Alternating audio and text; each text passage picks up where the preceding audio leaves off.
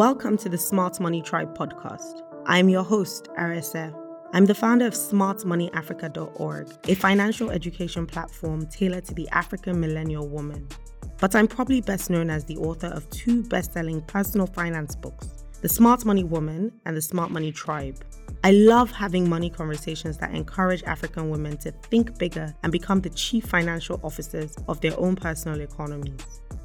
This podcast is a weekly show that will focus on powerful conversations, stories, and practical lessons that teach African millennial women how to make money, keep money, and grow money.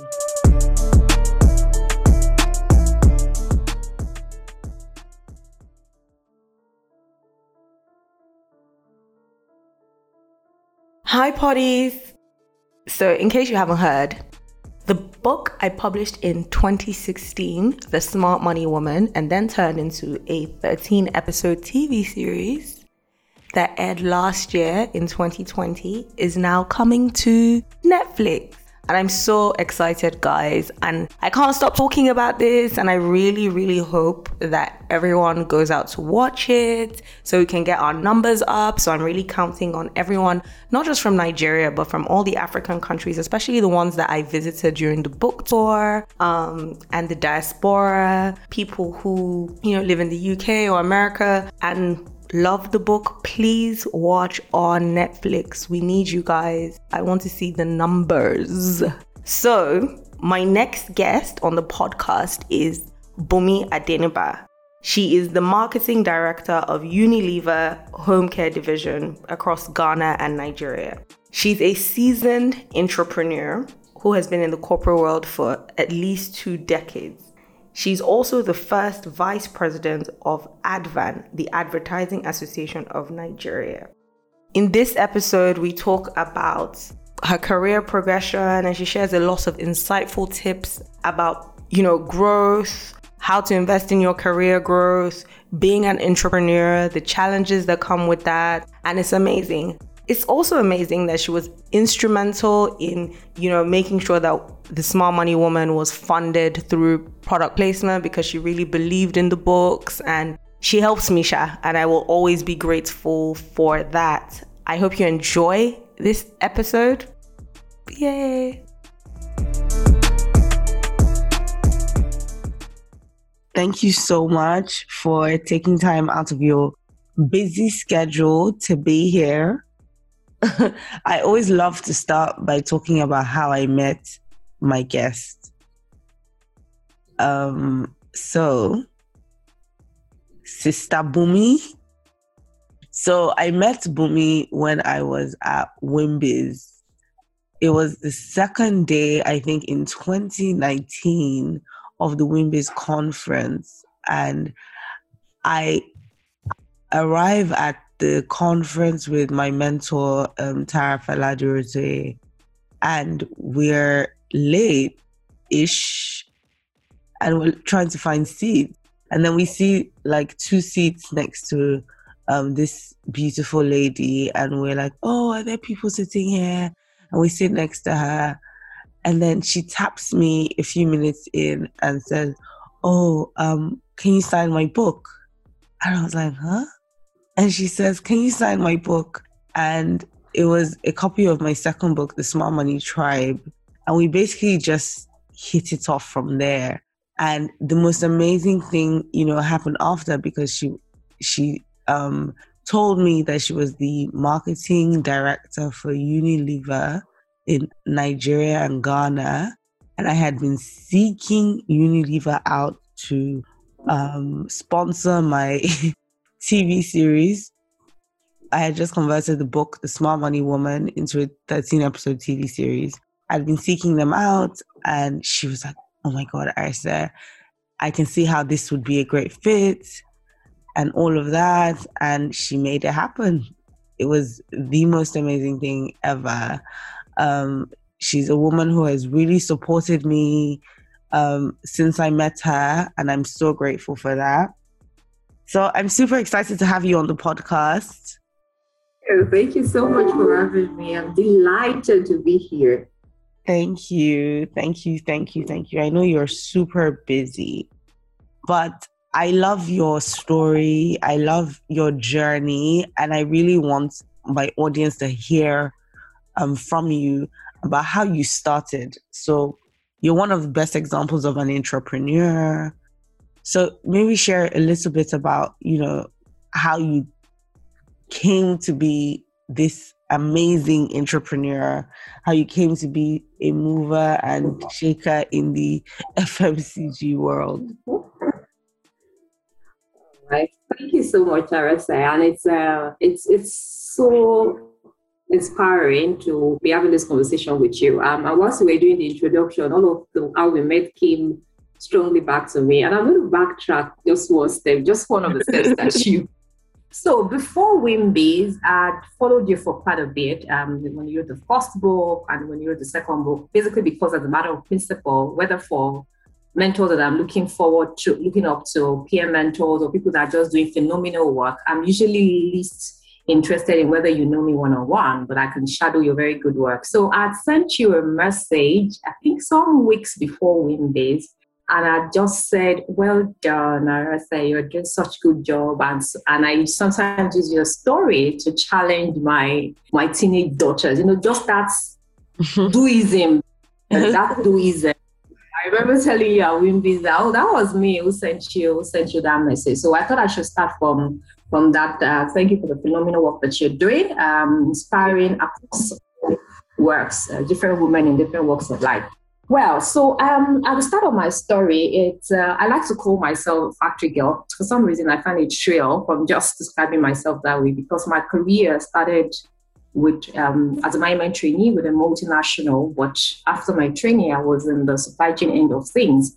Uh, but marketing and translating what the brands do to the consumer had always been something that intrigued me. So I, at that time, just had a plan to say, how do I transition into marketing? What do I need to do? What kind of books should I be reading now? Um, what kind of people should I be shadowing and following? And so, some 10 years into my career, I took a break. Uh, went to school, learned a little bit more about the commercial end of things, and then came back and then moved into marketing. And my journey has been that um, since why I love the whole concept of being an intrapreneur and working for big organizations for me it's just the power of multiples right and so everything mm-hmm. around being an intrapreneur or doing within the context of an organization that gives you a reach, a global appeal had always been one that for me was one of the things that I wanted to do. And working with big organizations where you can shape decisions at such a big scale, you know, in that sense. So that's been my journey, um, career wise, and um, what I've done so far now in marketing with Unilever. Hmm. I know you like to be um, humble about, you know, your your, mm-hmm. your position and all of that, but mm. what are the biggest challenges that you've had to face like being, you know, the marketing director for Unilever? The biggest challenge, and I will say to you that it's still an ongoing challenge uh, for me on a personal note, is just really understanding the consumers that we serve. And as very basic as it sounds, everything else that we do after then, that we go on to build campaigns, that we go on to build, whether intellectual property, I mean, you know it very well, having done this phenomenal work with books. Mm. going on to do intellectual property, um, product design, builds upon that understanding. When you miss it from that point, you would have expended a lot of energy, you know, on things that would not be bullseye. So an ongoing challenge for me first is always do we know what the people we're serving want and are we really mm. giving them the best of our ability so so you see for me it's it's continuous all the other transactional things of um, how to do business in Nigeria, issues with port, sourcing materials. Those for me are everyday things like you will find in every other organization. They're tasking, they're stretching. I love it. So, one of the biggest challenges that I found with women is whether they're entrepreneurs or intrapreneurs um, like yourself, um, the fear of negotiations so wh- whether mm. we're negotiating salaries or we're negotiating, you know, contracts, there's a voice in our heads that just says, "Oh, maybe right. for too much," or mm. maybe you know, um, who? How dare you say that you want this amount? So, in your own, you know, career progression, have you been able to negotiate promotions or an increase in um, compensation and all of that? So there are two parts that I would approach that answer from. It's one from when you're joining any organization, and the second is when you're already in the organization. The one where I say go full blast, like don't hold anything back, is when you're joining the organization, right? Because that's when you're creating a baseline. Mm. Is your entry line and everything else builds after that. So you must first carry that consciousness of if I joke around here, this is my baseline, right? And the most important factor for me is not even your ability to negotiate, it's not your ability to do research. You will be surprised that for me is intrinsic, and that's the way that you describe it at the voice in our head. Is that sense of are you the type of person that looks at yourself in the mirror and even though you are a size 14, you're like, oh my world, I look like a size 10, you know, and then you're walking yourself. Oh, you're that kind of person that when you look at yourself in the mirror, you are seeing all sort of what is not working. You're seeing the big arms, you're seeing everything else. And in that sense, it translates into when we sit before a recruiter or we sit before someone in HR and we're negotiating that we just feel, you know what, just give me the barest minimum. And you just say, you know what, see, I trust you. You guys already have a standard pay structure. Whatever you offer at my level, it's commensurate, it's fine enough. I won't ask for more. And I say, no, like, do your research, right? Know what is the industry standard and please mark it up. Mark it up a lot, a lot more than what you think it is. Because this is how I say to people that you don't go into those conversations when you're joining with just your, yeah, just give me what I want and I'll get by. I start off those conversations with what would be my next role. I'm not even, even if though you have my payslip in front of you or my payslip says I'm earning X today, I will tell you there's a switching cost, right? If I stayed where I was today, I'll be earning X plus. So the conversation starts from X plus. Whether I mean X plus is immaterial, conversation starts from X plus. And then I start to say to you, okay, there's a cost to me switching, there's a cost to me rebuilding credibility and all those kind of things. You've got to be able to monetize that. There's also a cost to uh, the fact that if I was not switching and there comes a bigger promotion and something, I will be considered wherever's here I'm going to build, you know. So it's for me that baseline and doing your numbers. I know people come into conversations and they just say, What's the person in the organization earning? That's what I want to earn. No, I don't want to earn what that person in the organization is earning because the reason why you came for me. No, I, I want to earn basis an additional value that made you come seek me. Second point, just before I leave the joining the organization, is know your numbers. What is inflation? And you know, what is the projection?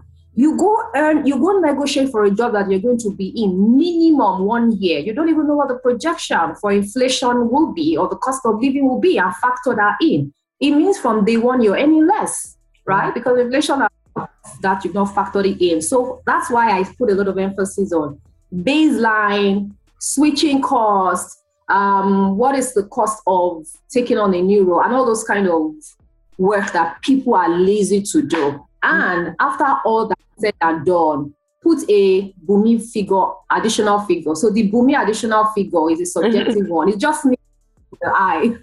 Looking you in the there's something you're not seeing that I'm seeing when I there's something you don't know that I know that I'm going to bring to the organization. So it's all of all these hardcore numbers that I put on the table plus an X, you know. And I remember a particular HR person who said to me, Umi, what is this X? I said, that X is the mystery. Are you curious to find out the power of the X? You know, so that's one part of it, like I said, of when you're just joining and setting your baseline. Now, when you're in the organization, the biggest part of asking for increases is also doing the work and not leaving it to free float, not leaving it to HR, not leaving it to your career sponsor. When you go into career conversations for current year, be intentional about line manager, what are you looking for? Mm-hmm. If your organization is one to 10 and you're aspiring to be an eight, don't let it be abstract. When you're starting of the year, let's let it be a conversation between you and line manager or director to say, what are you looking for that qualifies someone for an eight?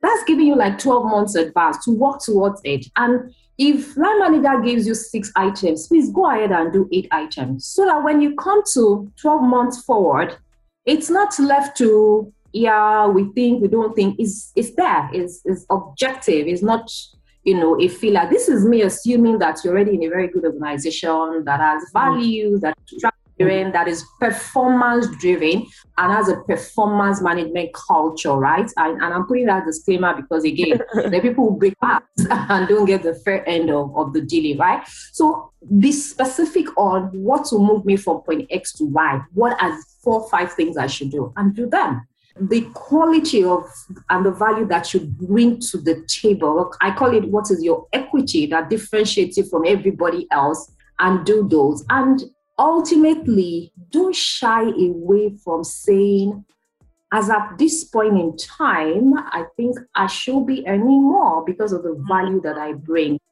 Let me tell you what my final deal on asking for. I say is a 50 50 and I'm going to repeat that, is a 50 50. When you go to have a conversation about, I need more, I need to earn more, or when you want to have a conversation about a baseline, you're pushing back and asking for more, it's a 50 50. Mm. By all standards, we want children to aspire for 90%, 100%. 50% is a good figure for crying out loud, you know. So, right? Go with your odds. What if you get a yes? Why are you obsessing over I will get a no? They'll say I'm too um, demanding. They'll say I'm too aggressive or whatever word that we tell to ourselves. Just go for it, you know. So, I'll leave you at that, but it's quite an interesting conversation that I like to have. But remember, it's a 50 50. So, why don't you go for the positive 50 and ask? I love it. I love it. I, I find that even I have to um, have pep talks with myself to say, Arese, you are worth this. You bring right. value. You um you know you're you're working hard like you deserve to ask for this number because so i don't know the voices in our heads I don't know whether it's the way that we're raised. I don't know whether it's society, you know, that socializes us to think like this. But when we want to strive for big goals, there's a lot of second guessing that goes into it. It's important for us to think about, you know, the positive side. What if I get it? What if they yes. say yes? so, moving on, what did you do with your first paycheck? you earned a salary. What did you do with your paycheck? Ah, I remember this clearly. I gave it to my parents. Honestly, I I I remember that I just I, I don't know which of them I gave, whether it's my mom or my dad, but I know it went to my parent because for some reason it's always just been at the back of my, my mind that oh that's what you're supposed to do, you know, and then they pray for you and then other earning things that you earn after that just opens lots of opportunities for you. So it's a very straightforward answer. It was it went to my parents. Whether they gave it back to me now, I can't remember. I remember I spent it. You know. My first paycheck I gave to my grandmother because oh. I felt like my, my parents, what do you need it for? But it was my it was my grandmother that I gave it to. She prayed for me. And it was such, you know, an amazing um feeling. Right. Mm. So, yeah. How did you make your first 1 million naira? Like because you know when we um you know when we have these conversations, when we post on Instagram, when we you know just do the things that we do, I feel like there are lots of Ojuelegba stories. Oh, one day I had one naira mm. I inspired to, you know, to aspire to aspire and xyz right but i think it's important to also share practical step how did you make your first 1 million naira Okay. Well, for, for me, because it's been uh, on this end of career, any uh, being an intrapreneur, it came. I think it came as a bonus. Um, I remember clearly. It was I'd gotten to a level where my bonus for that year was going to hit that mark. Hmm, let me remember. Now it was one of either bonus or leave allowance, one of the two, right? Was the first million that that I that I ever got uh, in that sense. So that's how I I got my first million ever that dropped into my account. It wasn't an absolute me, so million and a fraction, but it came through bonus payout. I, I love it. So, what's your investment strategy? How do you decide what you want to invest in and how? amongst all the other intellectual different kind of strategy that people just you know have and write about i mean i, I keep it very simple. So one for me is always a growth in that sense um, that for a defined period of time i'm not necessarily in a hurry to get the return. So i'm able to make portfolio choices for medium to long term in that um, that way and one other thing that makes it very clear in my head is because I know I'm going to be pushing in eight hours, 10 hours, you know, 11 hours, depending on how many hours I put in, being an intrapreneur, I am working hard. I am working hard. That's true. I'm working smart. But let's not also forget that I'm working hard. So my money must also be sweating, whatever it is such that when I put the ground and I jump into the course of the day, everything that I need to do, that's exactly what I want my money to be doing wherever I start. I don't want it chilling. As you know, imagine just pictorially chilling, you know, somewhere just having a sweet time by the beach, and you're here pushing and pushing, right?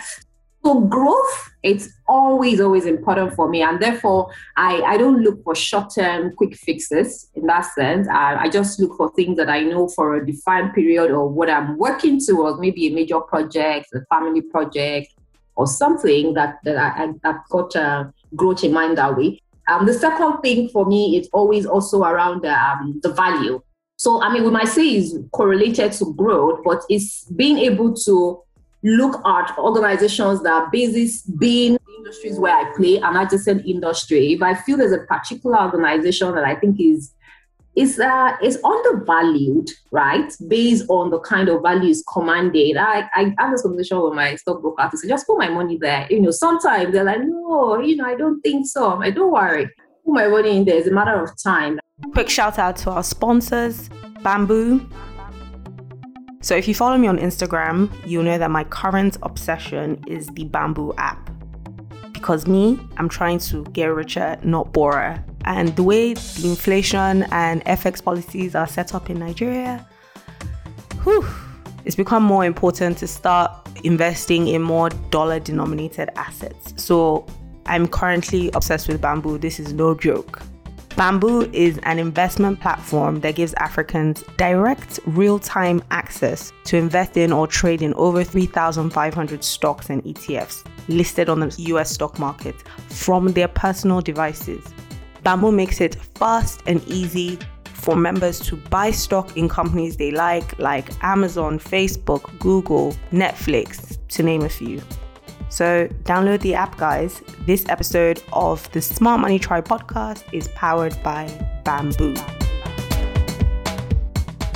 Companies and think, oh, is this a company that I want to invest in? I like what they're doing. Mm-hmm. So, yeah. what your most profitable investment?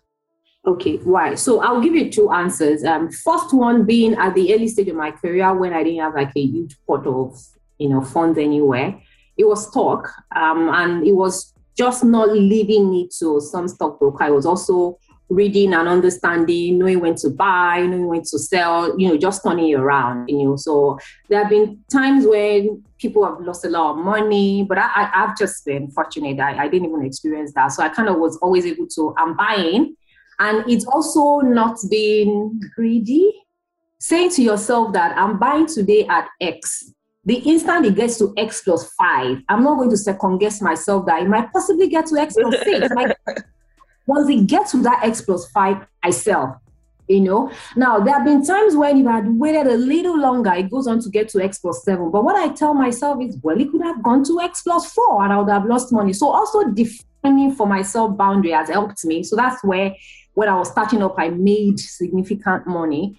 Now, as I started to roll over my investment, my capital, um, offline plans and uh, land has also been good for me. So, so not land because I want to build on it, but land for an area that I think potentially is going to open up. So at those times, like equivalent of penny stock in that sense. You know, imagine it in land where you just go buy land in some place somewhere and you just leave it there and you walk away. You know, as uh, development advances towards that area, as banks start to move towards areas like that and things are starting to happen, then it appreciates in value. But you know, those are things that there's a lag in between. It's not like something that you can roll around in one or two years. So it's also for me being one that has worked. So you can let's play with figure. You can just buy one land, let's use only hundreds.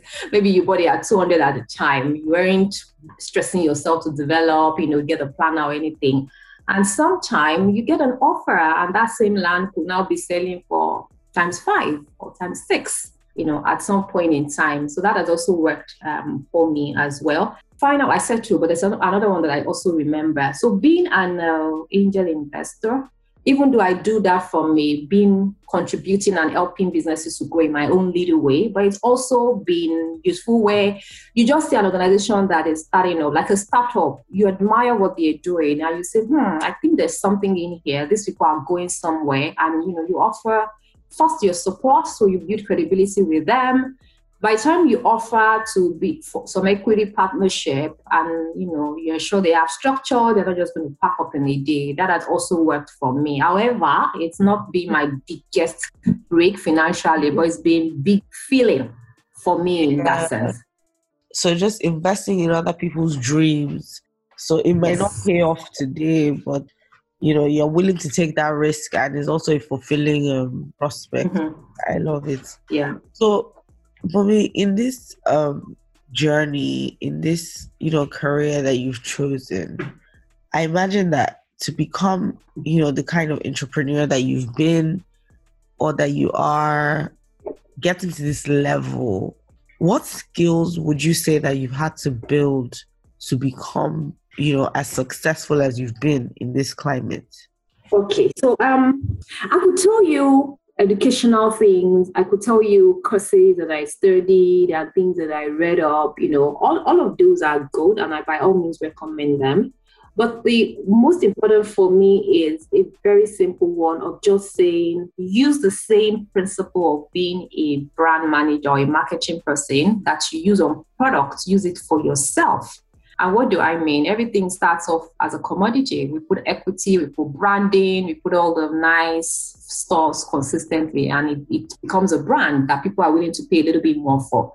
It's the same principle for me of where are the multiples of Bunmi that can do what you're doing for any organization that you're in at any particular point in time? But what extra do you bring you know. So it's pausing every now and then to reappraise myself for what new value are you able to bring to this organization either in terms of leadership in terms of the understanding of the market of inside macro indices you know at every point in time it's been for me the most the most useful because that's what makes you relevant that's what makes you not get to a point where you've lost touch and um, you've lost connection to reality um, in that sense. So it's the very practical way that I describe it. You'll find it funny, but I've shared it in another Let me also share. You know when we get a software upgrade on our phone, every time where whether you use an Android or iOS, that it says to you, um, 13.0 is now is now available, you know, for upgrade or remember the way that it's, I've forgotten the way that it's written. Mm-hmm. From the days of iPhone, right? Every time that I got that software upgrade, I would say to myself, my goodness, an intangible thing, a phone is getting an upgrade. Bunmi, why is your upgrade? Right? so every time, my, every time my software went from 11.0 to 12.0, I'm under pressure. I'm like, oh my God, why is your 12.0, Bunmi? Okay, now we're going to 13.0, you know. So I kind of attack that every time that I did a software upgrade on my phone. And it's as basic as okay, your phone is going to 13.0. Come on, Bunmi, there's something you need to add, right? Your phone can't be ahead of you. I will do the simple things as read a book on an area that I've not been interested in, right? Um, mm-hmm. Review that I had done in the past before with the experience and awareness that I now have, what would I have done better? You know, so I'm using that practical example because it's a very good milestone for everyone that has a phone. That every time you do a software upgrade, ask yourself, where is my Bola upgrade? My, my Arese upgrade. Because it's so yes. it's so important. As in, this is amazing because I think that as people, sometimes when we get successful, in one thing we just we kind of stay the same and we don't we forget that it's important for you to continue to evolve. It's important for yeah. you to continue to upgrade your skills upgrade who you are um so that's that's a really really good one. So we're talking about money success you know um strategy and all of that but one thing I feel like a lot mm. of people learn from is mistakes. Right. So I feel like we learn the most from the mistakes that we've made, and more people need to share stories of um, mistakes, stories of failures. So, what's the biggest money mistake or failure that you've ever, mm. you know, experienced, and what did you learn from it? This is going to be the most embarrassing answer. All right, so let's go. I did a Ponzi scheme once, and um, it's surprising that when I sat back and I looked at myself, like, well, you knew better. How did you? How did you even get involved with this? But what did I learn from it? Uh, it's first first point for me that I'm glad that it happened at uh, at the early stage of my career. It happened at the point where it wasn't now or it wasn't midway into my career where the money involved was a lot more, be more damaging. Second thing is I can now sniff from a distance. Like before you even do the opening conversation of introducing me to something, I can sniff it by a mile that no, no, no, no, no, no. If it's we're not going sounds too good to be true. It probably is uh, it's too good to be true. So so that is it's been one that I remember. But you remember earlier that I mentioned that I always attach a milestone to when I am selling when I do stocks. Yeah. There's been one um, I sold short of a big a bigger break, right? I so and you know I'm like, whoops. They told you you could have just you know, you could have just waited. However, I just gave myself a little pep talk. Yeah, I mean, it's a 50 50, right? You could have waited and waited again, and it could have been a lot more loss. It was quite a significant loss in that sense, but because it was well above my baseline, above my own capital, I didn't I didn't dwell on it. So those are the two that I remember. But clearly, the biggest one was the Ponzi scheme. You know, that was no, but this circulating. Ponzi, describe it like so. What attracted you to the Ponzi scheme? Was it with the returns, timeline? You know, the kind of business because I find that a lot of people don't tend to know the difference between an investment and a scam. And I'm mm. always interested in knowing, like, you know, what when this proposition was like made to you, what was attractive about it? Okay, so one, the first thing was the return was attractive, right? Now, when I was first told, I think it was going to fetch some within a month, some between 20, 30%, you know, those kind of ridiculous interest rate at that time, right? Now, the, the return was attractive, but I was also discerning enough to say, tell me exactly what you do, right? So that it wasn't something abstract. Mm. And uh, it, let me try, let me see how, how it was described at time. It was something related to oil. If I explain it too much, you probably know you what, but I'm not going to say the name. You know, so they sold this story of uh, we're redistributing, you know, we're buying. So, so for me, it sounded tangible at the time, right? It's okay. Well, it's not some electronic scheme, so it was it was tangible, right? I, I mean, I should mention that there were people that I knew, people, not people, yeah, who got their who made their own first said, right? So it's not like, oh, I know this person for like you having a conversation with me, I know you. You said to me, Bunmi, no, I actually got my money. Are you show me this is it i got my money but you see with time we now got to know that this thing is all a cycle, right? So it's the first people who got in, put their money in, that gets their money out and it gets recirculated, you know. So but it was the early, was the first set of Ponzi schemes that were transversing at the time, which I mean, I think people are a lot more discerning. So it's always the yield. And I tell people when you get a yield that sounds too good to be true, take a pause. What are you doing in a 30 day cycle? Like, what will this money be used for?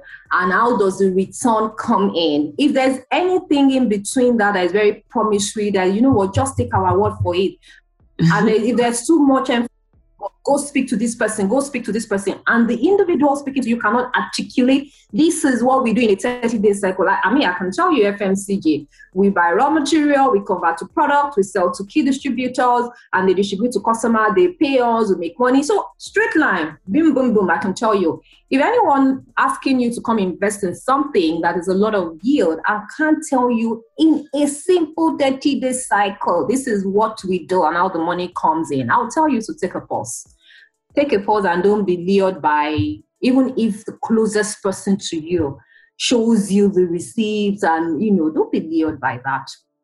I love it because you know if someone can like articulate or explain what it is that they do to make a profit then it is dodgy. It's dodgy. Yeah. Okay so my next question is this. Like what was your first childhood memory of money Hmm. See, that's the thing around how you, you mentioned a point earlier that stood with me. I think I noted it down. That is about how we raise or something. I remember growing up and feeling that money was was infinite. You know, like you don't ever, you don't get to a point where you don't have money. You know, so there was I didn't have any sense of scarcity around me. I, you know, I didn't have any, I just had a sense of you do good work. I see my parents go to work, uh, make plans, do businesses, and, you know, something comes in, we're fine. I go and ask for, I need this, I get it, you know. So it just gave me that sense of abundance in my mind, which still helps me to carry on in um, in that sense. Aside the typical ones where you get money and you're told what do you do with it. So sometimes when people tell stories of um, auntie gave me money and my parents took it my experience was my parents say so what do you want to do with it? Right? So like they will make me plan I will make a plan what I want to do with it. I'm the one who decides where I will go drop it, you know, so where I will keep the money. And when I go back, I used to find my money there, you know, and when I make a plan. And I also remember them seeding this sense of investment to me, where sometimes my mom would say, Bring your money. If you bring it and let me use it now, this is what I'll give you back at the shop. I, you can't you can't pull you can't pull anything on me. I will so hound you and nag you till you even have to give me more. So it, it gave me that the, the, first one that I mentioned, that abundance of there's always going to be money around you. And the second one of if, if you put your money somewhere and you make a plan with it, you will get more because that's what my mom used to do. She would take my money when she needed it and she would say, give me back my money. I make sure that I get an extra. So I think that's why I haven't been asked that question before, but it brings such good memories to me now. Uh, I love it. Now that I, I love it. Um, so what are your guilty pleasures? Mm. When, when, when, you're not investing, when you're not saving, like what are the things that you love to do with your money? Experience. Like I just, I just, I like that experience of just pampering myself. Go for a retreat. Um, my my shopping will not be the first thing on my mind, mm-hmm. and even going for experience, taking pictures will not be the second thing on my mind. You know, just that feeling of I have no care in the world. I go to a place, this luxury, like luxury oh, living, luxury.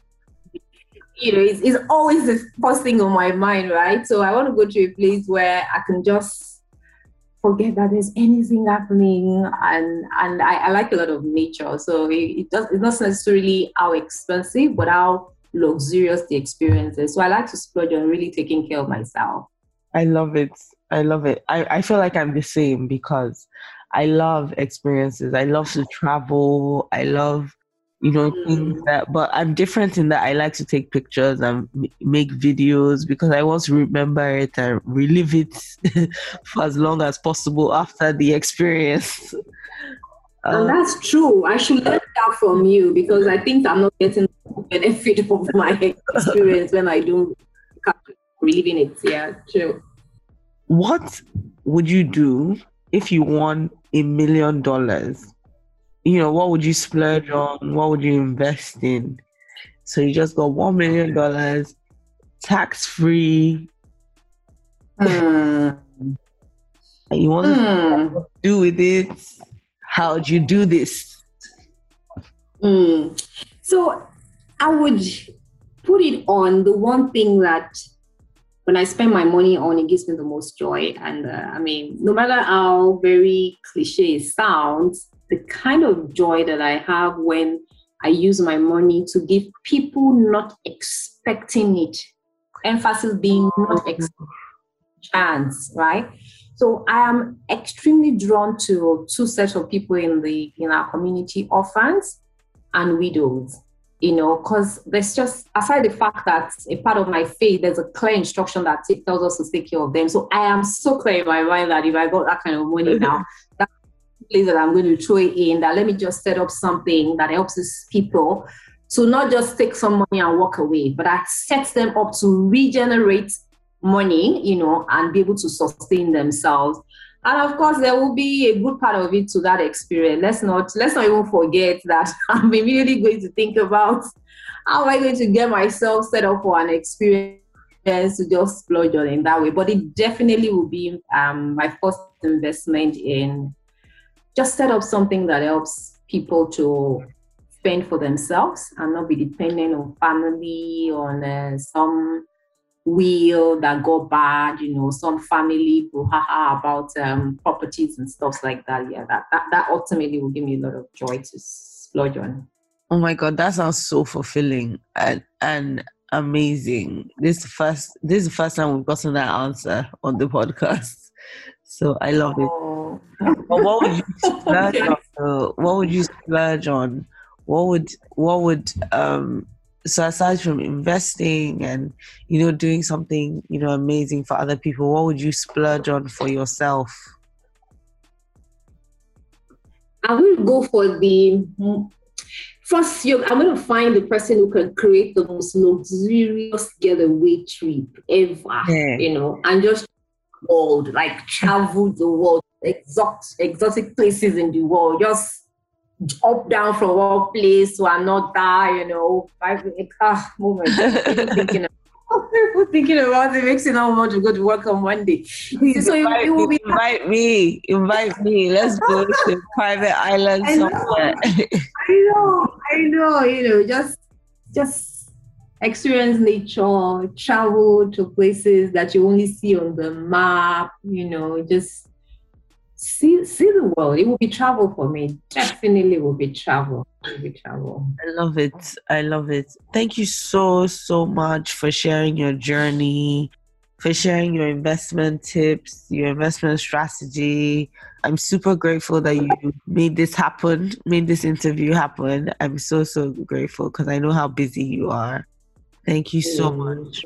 Thank you so much for having me. I mean, it's been quite an interesting conversation myself, and there's some of those questions that, like I said, I haven't been asked, and just been some very good memories. So thank you. Thanks for having me. Thank you for listening to this episode of the Smart Money Tribe podcast. I hope you enjoyed it. I'm super excited about creating financial content for African millennial women who want to live a fabulous life, but also want to learn how to find the balance between spending on their lifestyle needs and building assets that could protect their financial futures.